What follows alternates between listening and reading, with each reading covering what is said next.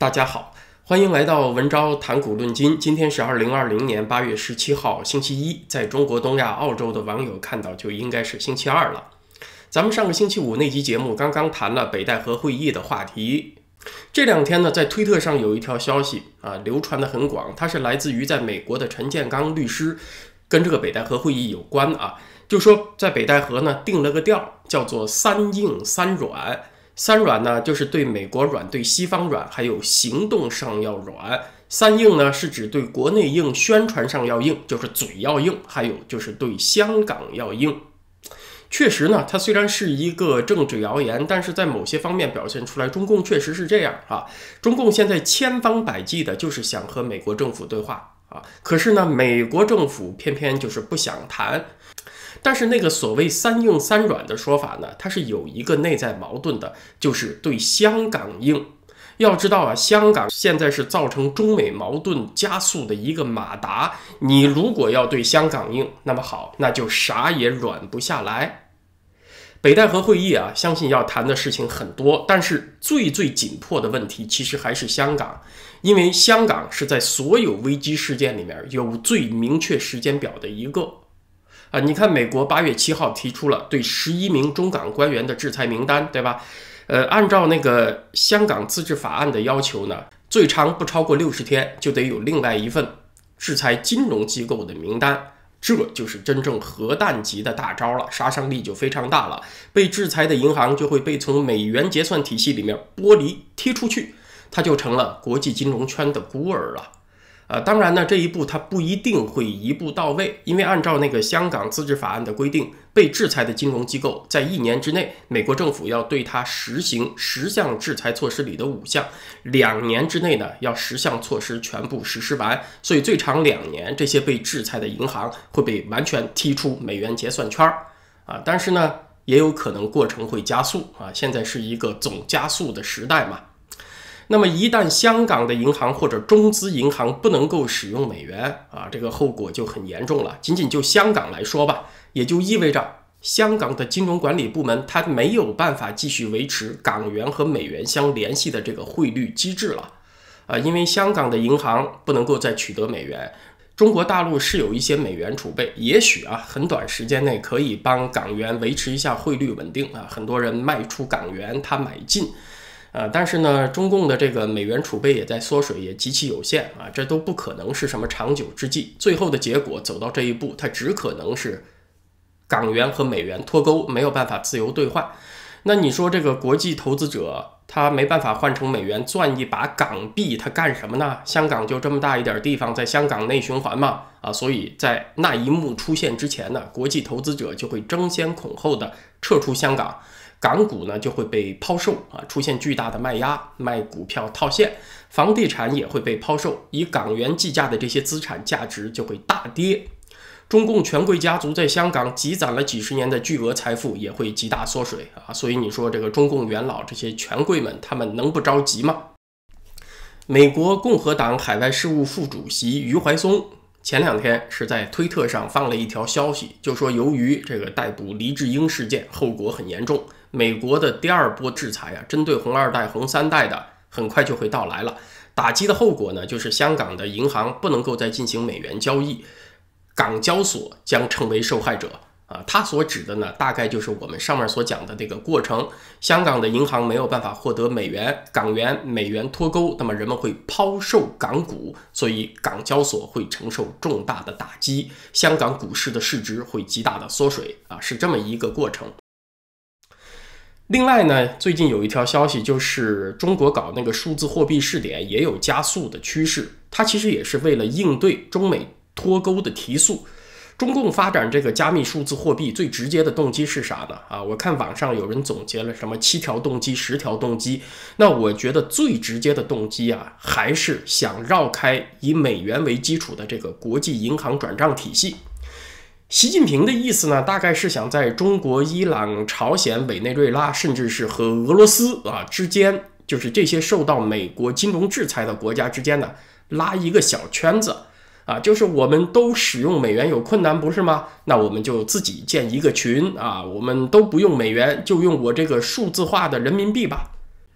这个数字货币呢，他就以为是中国的央行开发出一串加密的字符串，然后呢，大家手上安个电子钱包，这就叫数字化的人民币了。可是要知道，货币的本质啊，它永远是个信用符号。确实呢，在中国之内，你可以强行把这堆字符串定义为法偿货币，就是呢，啊，只要在我这个法律管辖范围内，所有人都不得拒绝这种货币，你要拒绝就算犯法啊，这叫法偿货币。但是要知道，走出中国的国界，它仍然是一种。主权货币啊，请问别的国家凭什么就认你这一堆字符串呢？哦，你发给我一堆字符串，我的石油粮食就该给你呢？那得是我拿你这堆字符串也能去买别的东西啊！啊，你说我只能在中国买东西，可是我需要的东西你中国不产呢？我拿着你这堆字符串没办法去别的地方买，那也不行。就算啊去中国买，只能买你越来越落后的华为手机啊，因为这个。台积电接下来一步都要造三纳米的芯片了，而这个中国呢，刚刚取得了二十八纳米的光刻机，可以制造二十八纳米的芯片，这个技术差距会越拉越大啊！我只能买你越来越落后的华为手机，买你这个不可靠的疫苗和品质不过关的工业品，请问我凭啥呢？对吧？也就是说，数字货币同样是你的主权货币，它的信用、它的购买力是由你这个国家综合的。经济实力、科技实力、政治实力来保障的，还得呢，大家去衡量你的信用分数啊。你说我们国家内部这个生产效率都在降低，产品都在短缺，你拿了我一堆数字货币字符串，回头又来我这儿买东西，把我东西买走了啊，我这儿供应也紧张了，怎么办呢？那我就宣布这堆字符串、电子货币也是历史文件，也无效了，那人家就没处哭去了，对吧？所以大家看那个委内瑞拉，它也早就开发出了加密数字货币啊，叫石油币。可是有人用它这个钱去交易吗？因此，在美元之外搞那个什么数字货币，拉朋友圈，在国际上推广啊，它是非常不现实的。它在国际上推不开，但是呢，对国内百姓的伤害却非常大。现金交易啊啊，大家用钞票。它还是有一个最大的好处，它就是有匿名性啊！你这个钞票上不需要你签字吗？不需要盖章什么的吗？它最起码实现了一种平等啊！金钱面前人人平等。比如拿一百块钱买东西啊，这一百块钱的钞票，不管是在反共人士手上还是在小粉红手上，没有差别啊，都是有同样的购买力，都是一百块。这叫金钱面前人人平等啊！可是要知道，搞了这个数字货币以后，连这平等都没有了啊！这一百块钱在不同人手上就不一定是一百块钱了，因为数字钱包它是和你个人信息绑定的。政府啊认为你是一个危险分子，锁住了你的数字钱包，好，你这里有钱你也用不上啊！在那个终端呢，就是接受数字货币的终端，人家就不接受了。以后呢，可以想象啊，这个数字钱包肯定会和那个所谓社会信用评分体系绑定。如果你那个评分低到了一定程度，你这个数字钱包里面就会有一部分甚至全部都不能用，它就成了控制人的强有力的手段了。也不仅仅是说反共人士会遇到这种麻烦，任何和权力产生冲突的人呢，都会遇到这种麻烦啊。没准儿像那种什么吃播的播主都会遇到这种麻烦。现在讲节约粮食，你这儿直播胡吃海喝啊！你不是政治问题也算政治问题，也算传播负能量啊！所以信用分数给你扣下去，你可能一部分数字货币、数字钱包里的一部分钱就用不了了。就是所有跟这个权力产生纠葛的人呢，都可能受到打击。他甚至啊，还会成为某些官员栽赃打击的工具，抢夺别人财产的工具呢。那你说，你这个数字钱包里的钱用不了怎么办呢？啊，那可能我这代人爷爷那一辈儿的那一幕又会出现了。出门之前，请你媳妇儿帮你蒸五十个大馒头，带在路上吃啊。反正你在路上也没办法花钱，买不了别的东西嘛，就自个儿带馒头吧。啊，大家别以为这是神话啊，在总加速时代，一切皆有可能。这个数字货币还有一个最大的问题呢，就是中国进入了无成本通胀时代。就是滥发钞票这个事儿吧，它还是有点成本的。它有一个什么印钞纸啊、油墨呀、劳动力的成本，是吧？而这个数字货币就是一堆字符串嘛，它可以零成本增发。恶性通胀出现以后，通常人们的抵制办法只能是自发的拒绝使用这种货币，自个儿想办法解决交易问题。但是呢，在当代社会有个麻烦，就是社会分工太细，这个商品价值之间的比较衡量啊，它很难有个客观一致的标准。呃，以物易物的交易，想退回到那一步，难度都很大。比如你是一个程序员啊，你有一个 U 盘，请问一个 U 盘换几个馒头合适啊？啊，你隔壁张大婶儿他们家有个小孩是电脑控啊，天天喜欢玩电脑，可能人家愿意出五个馒头换你一个 U 盘，但是人家张大婶儿搬走了，李大婶儿家里就没有这种小孩了，人家收你一个 U 盘呢，还得想办法再和另外的人交换啊，把它交换出去。所以呢，还多一道麻烦。那李大婶儿愿意出一个馒头换你的 U 盘就不错了，那你这个程序员就得饿肚子了啊。也就是说呢，在当代社会啊，这个物物交易它的交易成本非常高，所以出现恶性通胀以后啊，对民生的摧毁作用就非常大啊，是这个意思。啊，那今天呢，最后还想说一下白俄罗斯正在发生的事情啊。白俄罗斯总统卢卡申科啊，这位马拉松级的总统啊，都当了二十六年总统，他算是遇上麻烦了。国内出现了反对他的示威浪潮。呃，白俄罗斯总统出了问题呢，习主席是很闹心的。为什么这么说啊？咱们解释一下卢卡申科和习近平之间那种很微妙、很特殊的关系。今年六月份。呃，当时美国那边说要向中共索赔的声浪刚刚起来的时候，习近平就到处去拉人支持他，他就和卢卡申科打了电话啊。你看那个新华社的稿子，措辞特别有意思。他说中白两国是同舟共济、守望相助，彰显出了深厚的铁哥们儿情谊啊。你看铁哥们儿这种胡同气息、江湖气息很重的说法，如果不是习近平亲口说的。新华社也是不敢自己往上这么加的啊，他肯定是出自习近平自己的口，这倒是彰显出了习一尊的中文水平和措辞水平啊，这个胡同口的词儿都拿到了这个国际场合了。但是呢，确实啊，这两位还真的就是铁哥们儿。二零一五年，当时中国办那个抗战七十周年庆祝活动的时候，还有二零一七年办办“一带一路”大会的时候呢，卢卡申科都带上他的儿子啊，一个十几岁的小伙子上北京来见习近平，就颇有让习近平以后要提携他儿子的意思。卢卡申科和普京，他们两个人在习近平心目中的地位都不一般。不仅仅是习近平的好 buddy 啊，不仅是铁哥们儿了，而且呢，还是他的老师和偶像。可能媒体去扒拉习近平和卢卡申科关系的文章还比较少，但是你仔细梳理一下，特别有意思。一九九三年啊，白俄罗斯刚从苏联分离出来两年，卢卡申科领衔反贪机构。弹劾了当时七十多名政府高官，就包括了白俄罗斯最高苏维埃主席和当时的总理，为他积累了巨大声望啊！人家卢卡申科是靠反贪起家的啊！你看习近平是不是学他呀？而且卢卡申科是一当总统就当了二十六年，干了六任了啊！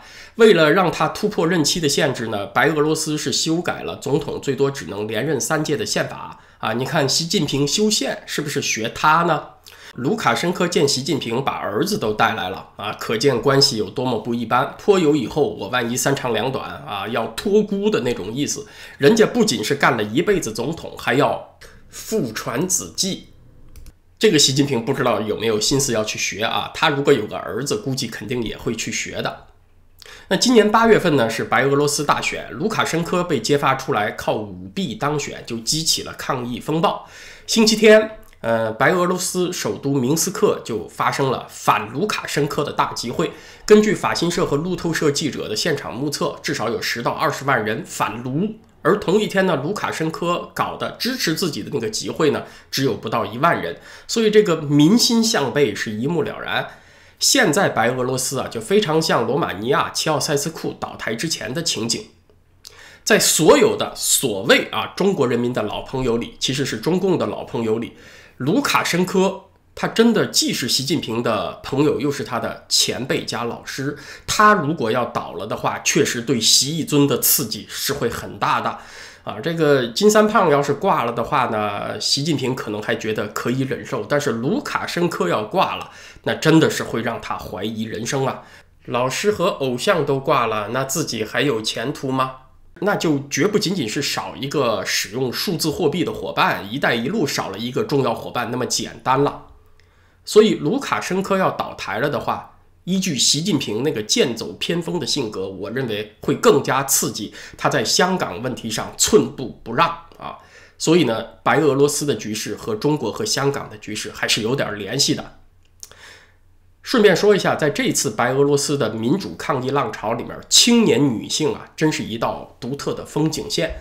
她们以女性独有的温柔和勇气，给人留下了深刻的印象，真说得上是百炼钢化作春风绕指柔啊！你看这些姑娘们是拿着玫瑰花去拥抱荷枪实弹、戴着面具的军警。示威者从一开始呢，就是抱着和解的极大善意啊，那个意思就是说，我们所反者独夫卢卡申科一人也啊，不是反你们，军警也是白俄罗斯人的子弟，不和你们为敌。我们看近期在世界上几波的这个争取自由的运动当中啊，女性的表现确实很令人感佩。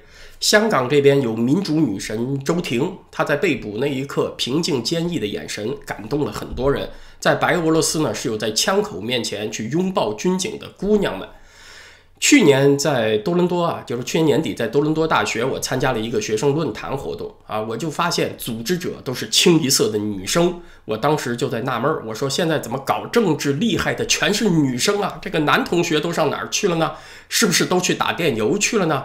哎，所以男同学们也得奋起直追，否则以后你们面临的就都是 lady boss 了哈，都是女性老板，就只能都接受女生的领导了。那今天的时事话题呢，咱们就聊到这儿。俄罗白俄罗斯这个事情呢，要持续跟进，因为它涉及到这个俄罗斯普京那边的反应，它很可能牵动世界大的形势的变化啊。明天星期二，在咱们的会员网站上，我的计划呢是挑一些近期网友提出的问题来作答，和大家互动。如果没有特别重大的时事新闻发生在 YouTube 上，那咱们就是星期三再见了。谢谢各位。